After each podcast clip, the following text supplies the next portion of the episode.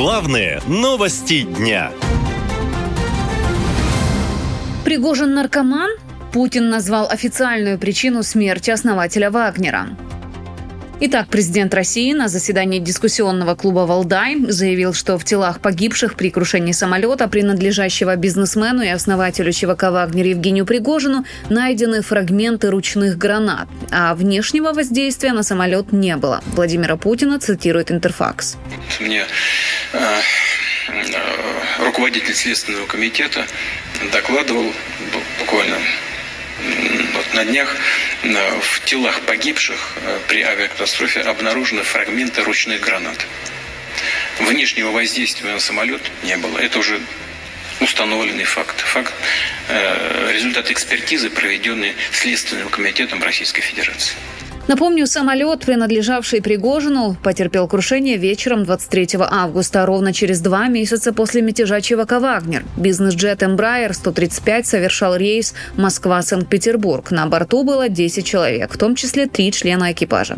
Все они погибли. Версию о взрыве гранаты на борту впервые выдвинули близкие к Кремлю телеграм-каналы. Это было меньше, чем через сутки после крушения бизнес-джета. По данным каналов, на месте падения самолета обнаружили стрелковые оружие, боеприпасы и гранаты. 27 августа следком подтвердил смерть Пригожина, а через два дня его похоронили в Петербурге рядом с отцом. В конце августа пресс-секретарь президента Дмитрий Песков говорил, что среди версий крушения самолета рассматривается, цитирую, «преднамеренное злодеяние». Но теперь Песков сказал, что окончательный доклад по делу еще не готов. Мы только что с вами говорили о том, что заключительного э, выводов и окончательного доклада следователей пока еще не было. А когда можно ожидать официального заявления от Следственного комитета? После того, как следствие будет, будет завершено. То есть пока никаких дат и никакой определенности? Ждет окончания следствия президент. Владимир Путин добавил, что, к сожалению, на наличие алкоголя или наркотиков в крови погибших экспертиза не проводилась. По его словам, после мятежа Пригожина ФСБ нашла в компании не только 10 миллиардов наличными, но и 5 килограммов кокаина.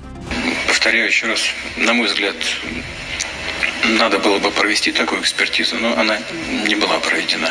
Ну вот то, то что есть, я вам сказал. А, я хочу сразу сказать, я а, значит, задал вопрос представителю Следственного комитета, можно ли об этом сказать публично. Он говорит, да, можно, это установленный факт.